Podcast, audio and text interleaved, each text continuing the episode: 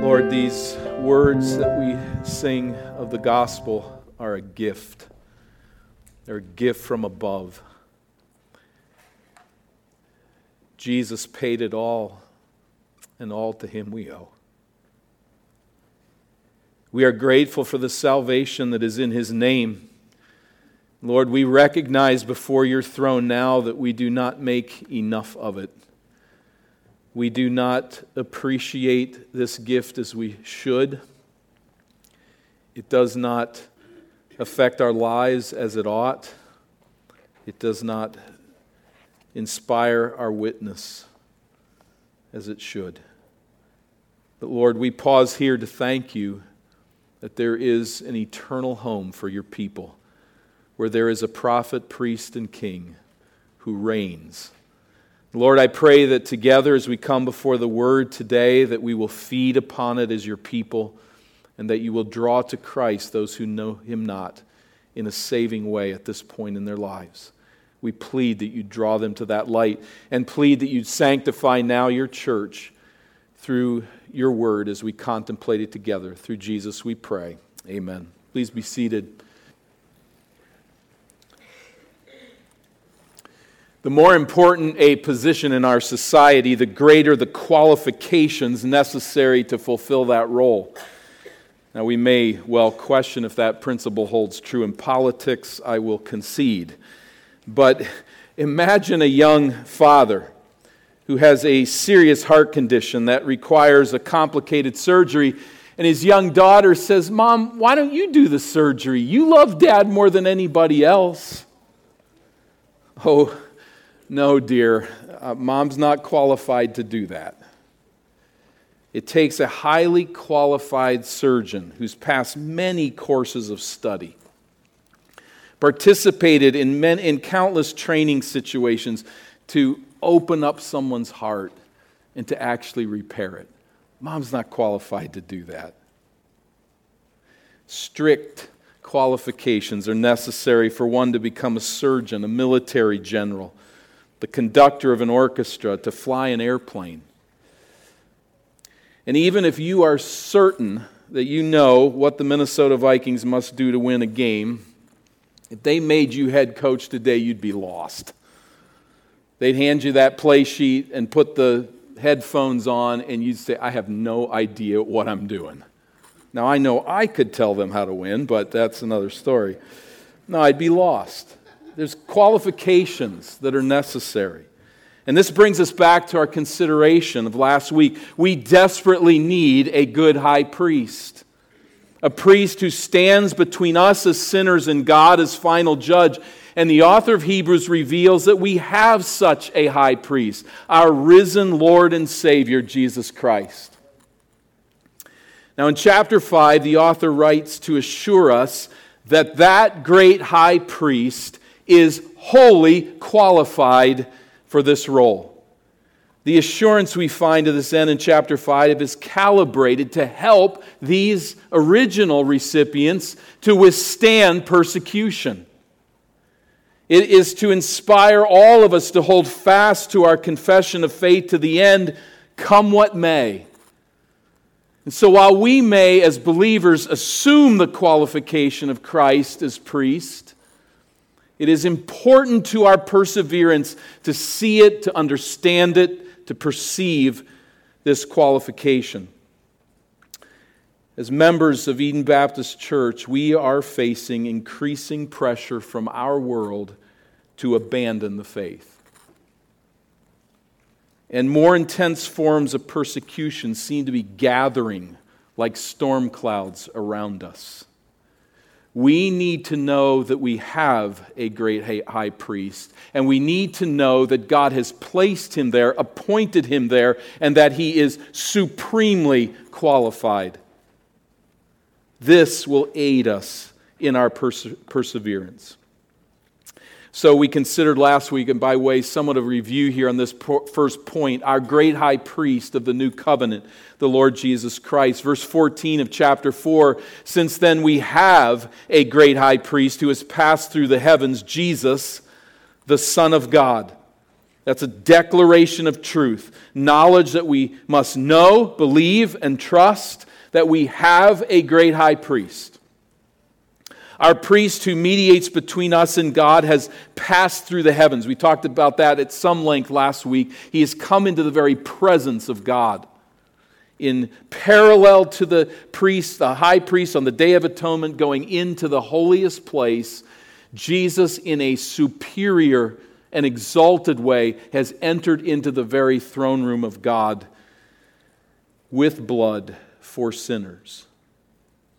And so he mediates there between us and God. This follows through then in verses 14 through 16 with two imperatives. The first found at the end of verse 14. Here's the first let us hold fast our confession. And verse 16 is the second.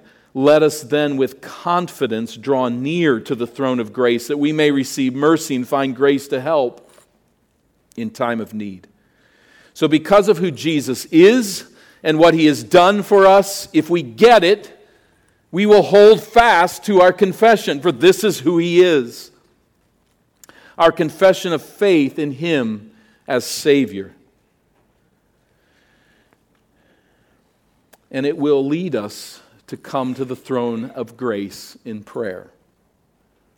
I wonder, just to ask you from last week, did this verse let us draw then with confidence draw near to the throne of grace that we may receive mercy and find grace to help in time of need. Did our time considering that passage last week change your prayer life this week? Did we remember? Are we coming to that throne of grace? Is this a pattern in our lives to pour out our concerns, our petitions, our prayers, our words of confession to the Lord at His throne? This throne is open, follower of Jesus. Go there, run there, come to his feet, and lay out your requests. This is the call that we have here. Remembering verse 15 as well, we do not have a high priest who's unable to sympathize with our weaknesses, but one who in every respect has been tempted as we are, yet without sin. Let us then with confidence draw near. He understands and he is now, we are going to see in verses 1 through 10 of chapter 5, that he is eminently qualified. He is supremely qualified as our great high priest. The qualifications of the high priest under the old covenant are laid out first here in verses 1 through 4, so that we can then understand the high priesthood of Jesus in verses 5 through 10. Notice verses 1 through 4. Thinking of the old covenant priesthood here, for every high priest, chosen from among men, is appointed to act on behalf of men in relation to God to offer gifts and sacrifices for sins. Now, he can deal gently with the ignorant and the wayward, since he himself is beset with weakness. Because of this, he's obligated to offer sacrifice for his own sins, just as he does for those of the people. And no one takes this honor for himself, but only when called by God, just as Aaron was. I was just thinking of that as we were singing here. Why do we care about Old Testament Israel's ritual sacrifice? How can you ask American Christians in 2021 to really care? Why does it matter? We have to get ourselves out of we're the center of the universe and think back historically to patterns and examples that God has given to us in His providence and in His revelation, and to recognize that we are to build upon these concepts and ideas. We will not know Jesus better by ignoring that history. We know Him better by somewhat understanding it. And obviously, we're very distant from that sacrificial system. But considering here the high priesthood under the Old Covenant is important to our Christian faith on a couple of levels here that he brings out in these first four verses. So let's look at it. Verse 1 of chapter 5. For every high priest chosen from among men is appointed to act on behalf of men in relation to God to offer gifts and sacrifices for sin. A pretty good definition of what a priest is. Notice here the word chosen, or it's more literally could be translated taken. Here in the sense of separated from. So the Levitical, the, the Levites, that tribe, out of that tribe, particularly the, uh, the, uh, those who were of the uh, offspring of Aaron, the lineage of Aaron, were the priests. And the high priest always came from Aaron's clan out of the tribe of Levi, separated from them. It's a reference to Aaron's lineage. The priests were men commissioned, we notice here, to act on behalf of men in relation to God. They stand there to represent us. That's why we were saying last week we need a good priest. We need someone to stand between us and God so that we can approach God on his terms. So the high priest represented sinners before God. How specifically did the high priest do this? Verse 1 by offering gifts and sacrifices for sins. That's straightforward. This was the high priest's task, especially on the Day of Atonement. Grain and wine gifts and animals sacrifice in the place of sinners were offered to satisfy the wrath of God against sin and to provide a covering of forgiveness for the sinner. All of this awaiting, obviously, the work of Christ, but in this place in salvation history, this is the way of coming before God. And the priest brought the sinner to God on his terms in this way. This was his job.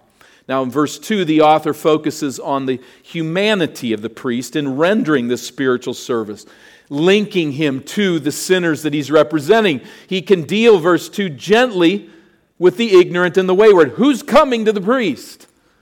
People that are sinful, people that are wayward, people that are ignorant of what is right and wrong at times. But he can deal gently with them because he himself is beset with weakness. That word beset, an interesting word. It's almost like it's just, it just hangs off of him. Weakness is everywhere through him as well and with him. Now, the word gently, it's a hard word to translate into English, and it, you wouldn't translate it gently. You'd use probably a paragraph to explain the word. So it's a challenge to us in our language. But let me try to do that just briefly. The Greek word was used to describe a balanced way of life, a balance that avoided anger on one hand and apathy on the other. So don't think gently just as tenderly, very narrow definition, but expand it to be a gentleness that doesn't lean too far toward anger and frustration on the one hand, but not toward apathy and softness on the other. So the word describes the demeanor toward others that is not harsh and critical, nor soft and sentimental. That's the ideal priest. If you would come as an Israelite to the priest, this is the priest that you'd want to meet. The ideal high priest was one who said to worshipers, You, okay, here's the, here's the firm, loving side. You need to repent from your sin on God's terms. But would also say, Let me help you, brother. Let me help you, sister. I understand your distress. You see, this, you must deal with sin. But I understand your weakness. Let's come together and let's approach God on His terms. I think there's certainly an application for us, parents, Bible teachers, Bible study leaders, small group, home group leaders, pastors. All of us who, in any way, shape, or form, shepherd others. Let's listen. Let's take this to heart. Do we exude a gentle spirit that evidences we have been humbled by our own sin? Do we simply pontificate and say this is the way that it is? Or do we come across as parents, as leaders, as we teach the Bible, as we pastor and shepherd with the sense, yes, this hangs from me too. Do we display, on the other hand, the kind of love that patiently, winsomely, and with keen understanding encourages people to repent of sin and walk in obedience to Christ? There is no place in the Christian church for arrogant, demanding, impatient leaders. There is no place in the Christian home for arrogant, demanding, impatient parents. No place for those who come across as if they do not recognize this fact I am the greatest sinner that I will ever know. I am the greatest sinner that I will ever truly know. Sin is an enemy that we fight together, knowing that we are all beset with weakness. We don't know all the answers. We don't always do the right thing. We fall short in loving one another. And in that fight against sin, there is therefore no place for a frustrated, demanding, impatient, know it all spirit. As parents and spiritual shepherds, may God help us display that balance of life. The gentle patience and faithful counsel that befits sinners helping sinners understand grace. May that hover over us as a spirit in a church and in our families, in our relationship with others. This was the spirit of the ideal priest, who, because of his own sinful weakness, verse 3, because of this, this sinful weakness, he's obligated to offer sacrifice for his own sins just as he does for those of the people. So he stands between God and the people to sacrifice for their sins, but also for his own. We read that earlier today in the book of Leviticus. That was the point of that reading in part, to see that the priest himself offers sacrifices for himself and for his family. And in the tradition of the high priestly ritual of the first century, there was a formula whereby he confessed his sins, those of his household, and offered sacrifices of atonement so that he could represent the people of God. Now, at verse 4, the focus shifts to appointment to the office of high priest. So there's identification with the people. And now there is official appointment, verse 4. No one takes this honor for himself, but only when called by God, just as Aaron was. So the high priesthood under the Mosaic covenant was not a political position to win, it wasn't a career path to choose. It was an appointment, not an accomplishment. It was an office by way of divine calling. So the high priesthood began that way with Aaron and continued to track that way for centuries as God ordered it. We get that we see that. We could read the whole book of Leviticus, the whole Pentateuch, to get a full understanding of the place of priesthood in under the old covenant. But we have enough here in verses 1 through 4 help us understand what an ideal priest was. What was their function? How did they qualify? Now, in verses 5 through 10, the author takes these very concepts of priesthood under the Old Covenant and relates them to Jesus. Some will get this, but there is a, a chiasm here that is operating. We have the old covenant high priest, his identification with humanity, his qualification. Now, in reverse order, we're going to consider Jesus' qualification, his identification, and the final conclusion that he is our great high priest, which is where we begin verse 14, verse chapter 5, verse 1 is that emphasis. So as we proceed, we come then now in verses 5 through 10 to the supreme qualification of the high priest of the new covenant.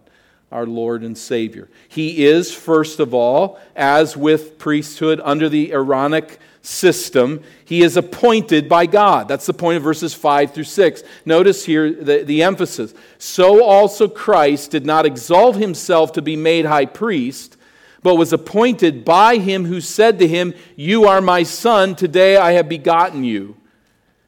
As he says, as he says also in another place, you are a priest forever after the order of Melchizedek. The point is, Christ did not exalt himself to that position but God appoints him to it. That's the summary idea. But let's pick it apart here for a bit. Verse 5 is a quotation of Psalm 2 and verse 7. There's something amazing going on here.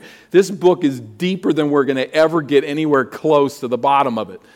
But what the author does is profoundly important here. Notice that Jesus is not created Son of God, but he is appointed Son of God.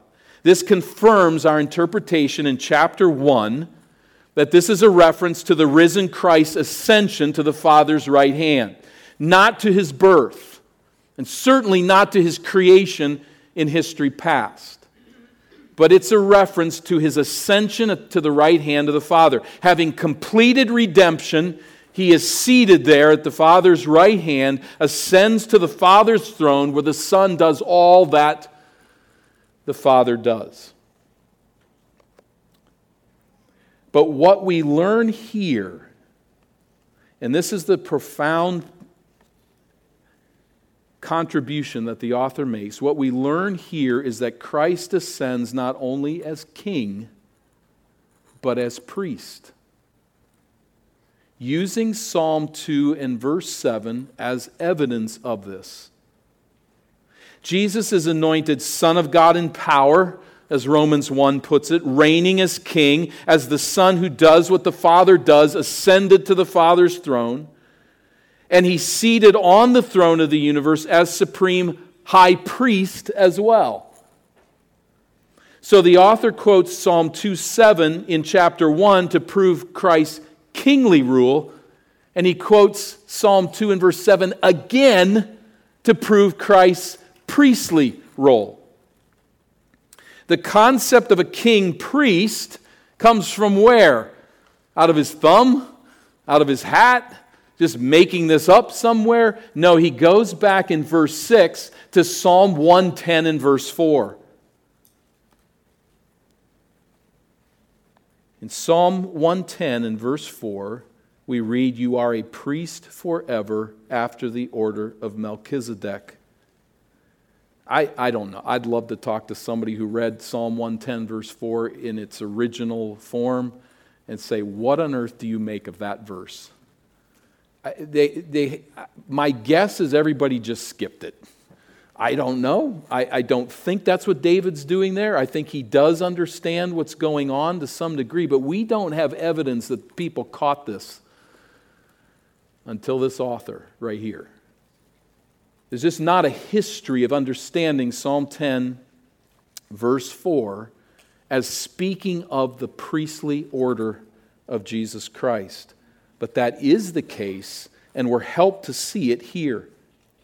So, the common approach of the author is to mention ideas almost as teasers and to leave them hang there waiting for later development. So, I'm going to do the same and stay off of Melchizedek today because he's going to do a lot to expand on this Melchizedek guy.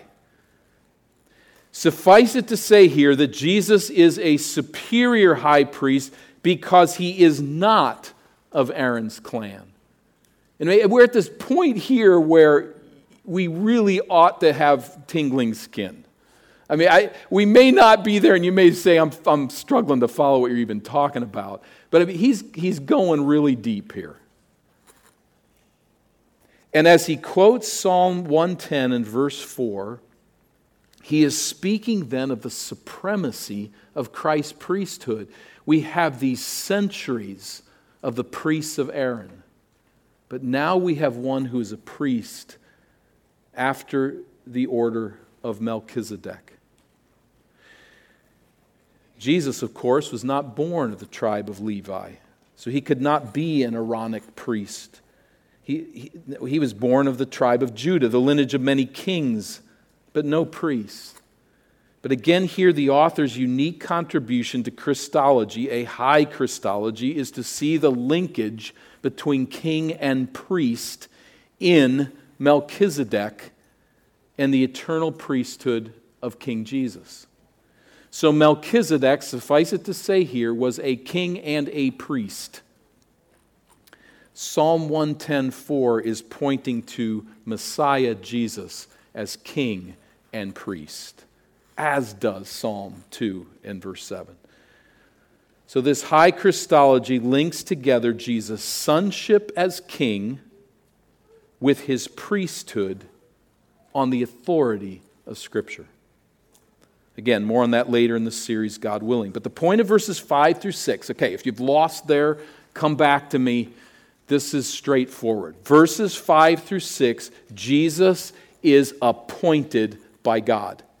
He is qualified in his appointment, in fulfillment of Old Testament prophecy. Secondly, now we move to his identification with humanity. Verse 7, his identification with humanity. In the days of his flesh, Jesus, literally he, but in, that's what it's speaking of, in the days of his flesh, Jesus offered up prayers and supplications and loud cries and tears to him who was able to save him from death, and he was heard because of his reverence. In the days of his flesh speaks of his incarnation, when Christ, the second member of the triune being, took on flesh and walked among us. Jesus faced human weakness and temptation to the point where he was moved to loud crying and weeping in prayer. Now, certainly, those prayers were epitomized where? Epitomized in the trial of Gethsemane.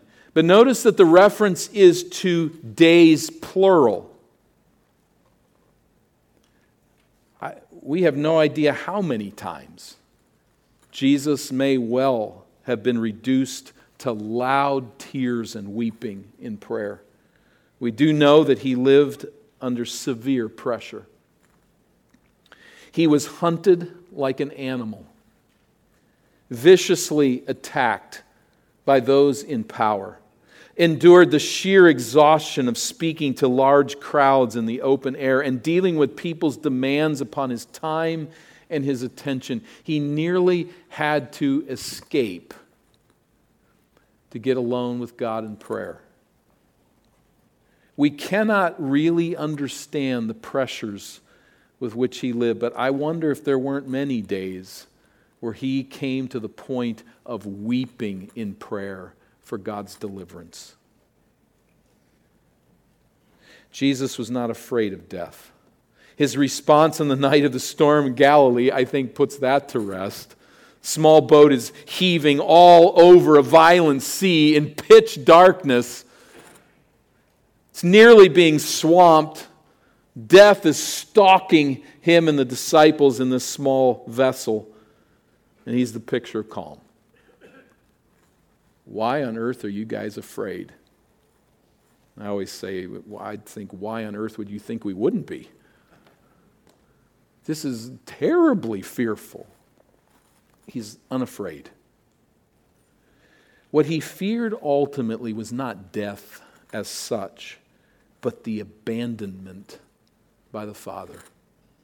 What he feared, what he agonized over in the garden, what he suffered on the cross was being covered with the filth of human sin, of being separated because of that sin from his Father and crying out ultimately, My God, my God, why have you forsaken me? Experiencing that moment of utter forsakenness is what moved him to tears, certainly. But in response to his reverent prayer, the Father sustained him and ultimately delivered Jesus from death by resurrection. But the long and the short of it is that, verse 8, although he was a son, he learned obedience through what he suffered. We have to understand this carefully and think about it. Although he was a son, that is, even though he was God's son against all expectation, is the idea, he learned obedience through what he suffered. He was the Son of the living God, and as God, very God, had nothing to learn. But in his humanity, Jesus suffered the most severe trial any human being has ever suffered. Can I say it again? He suffered the most severe trial that any human being has ever suffered.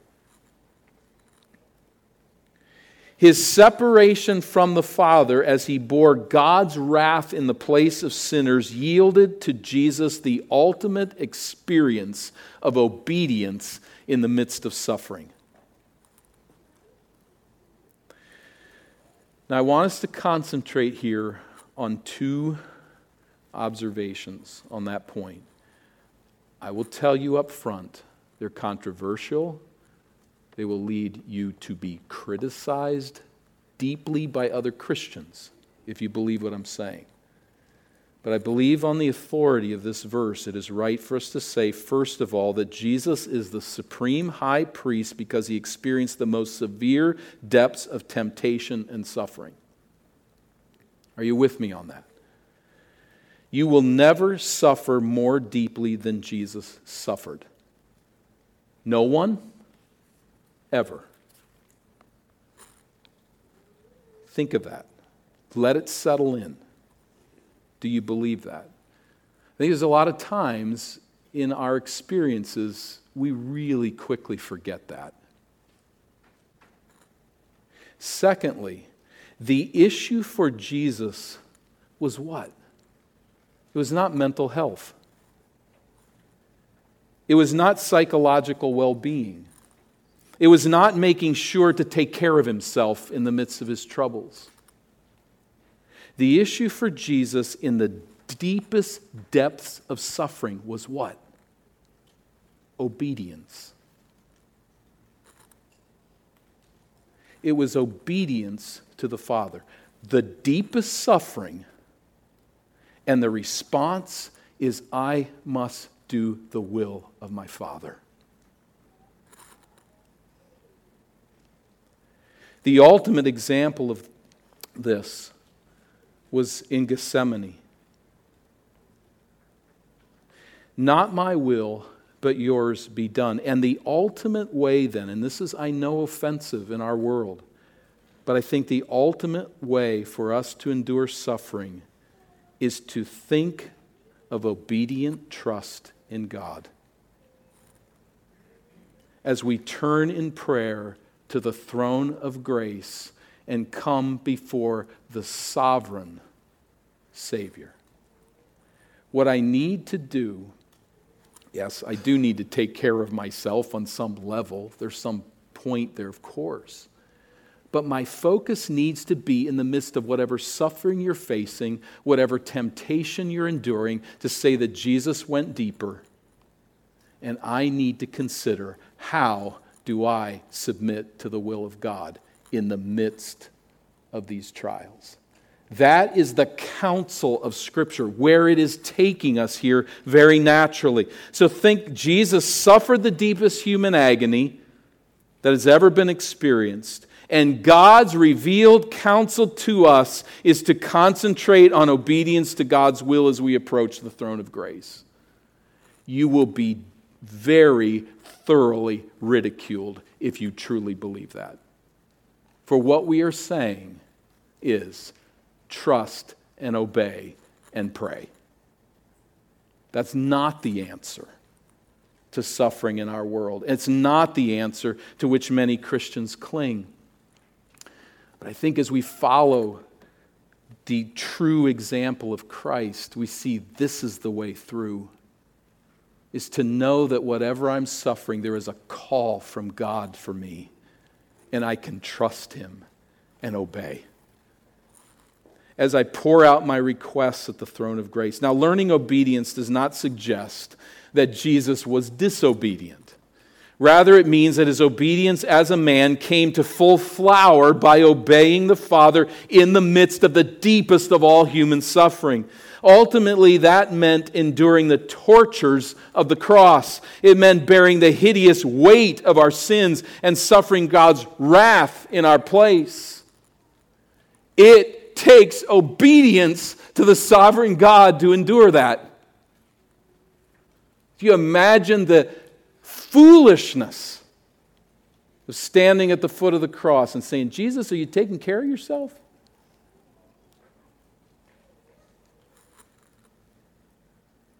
He's saying, Not my will, but yours be done. And in it, he endured. And so we run to the, to the throne. Chapter 4 and verse 16. Verse 9 And being made perfect, he became the source of eternal salvation to all who obey him. Here's the outcome of it Jesus was not imperfect, but Jesus, in his humanity as our Savior, came to experiential completion through his suffering. Through his suffering, in his humanity, he was brought to completion. So the Jesus that's speaking at the temple at age 12 will deepen as a man through the suffering that he endures as he passes through it in obedient trust uh, to the Father. So notice here those who receive salvation by faith in Jesus' death and resurrection, how are they described? They're described as those who obey him. Do you see that in verse 9? He became the source of eternal salvation, not just temporary covering, but to eternal salvation to all who obey him. The linkage to Jesus' obedience and our obedience is unmistakable. We are not saved so as to feel better. We're not saved so as to overcome our hangups, to discover our true worth to merely receive a ticket to heaven. We are saved to be empowered to align our will with God's, to walk in obedience to Him, come what may in our lives. This is preparing people for suffering. This is preparing people for persecution. Verse 10 then, as he closes out, kind of puts together the two bookends. He is designated, this one, this Savior, by God, a high priest after the order of Melchizedek. And again, we'll, we'll look at that some length later by God's grace. But we've moved in chapter 5 from the Aaronic priesthood in verse 1 to the eternal and supreme priesthood of Jesus Christ in chapter 5. But in an effort to deepen the roots of our faith, we must come to terms then today with the fact that our Savior the Lord Jesus Christ is supremely qualified to serve as the one and only final and absolutely sufficient high priest.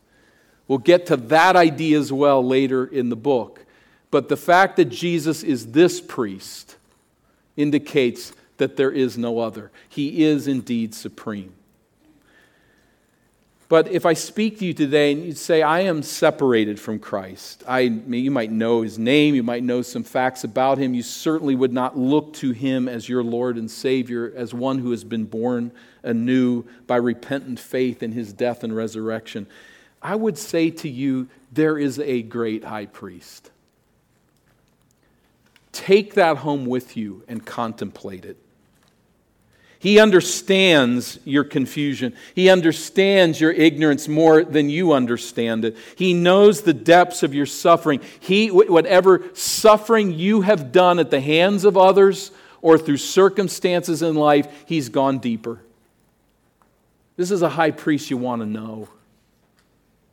And He's been appointed by God Himself, the God of heaven and earth, to be the final and sufficient high priest. I just ask that you think on that, that you contemplate it, but understand that this high priest calls you then to repentant trust in his work in your behalf. To give up your will to God should sound frightening. It's not an easy call to say, Not my will, but yours be done. But as we do that with this great high priest, there's grace, there's rescue. You need a high priest. Know that one stands ready to bridge the gap between you as sinner and God as eternal judge of the living and the dead. And I would plead with you in his name turn in repentant faith from your sin. Throw your trust upon the mercies of Christ, whose death alone atones for sin. Think on it today.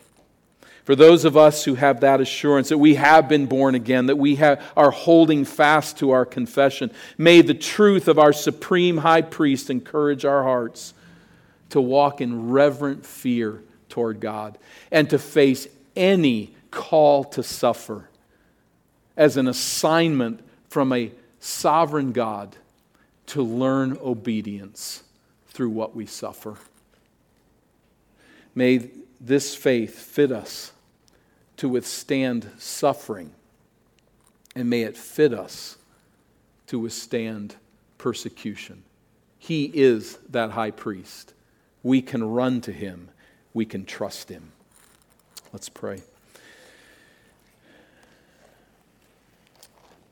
Our Father, we praise you for the wonder of your word. We don't always know why you steer us where you do to consider what you would have us to consider. But as this book unfolds, we see the very significant importance of understanding that Jesus is supremely qualified as the final high priest. And in this we rest and trust.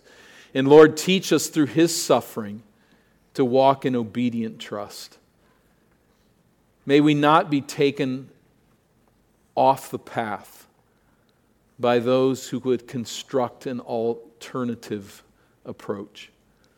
But I pray that in simple faith, in straightforward trust in you, we would cling to you in all of our smaller times of suffering in precisely the way that Jesus did when he came to the very verge of death and said, Into your hands I commit my spirit. May we walk in that same obedience. May we learn through our suffering patient endurance and trust in you. I pray that you'll do a work of deep spiritual growth in our lives as a church as we consider Christ's example. It's in his name that we pray. Amen.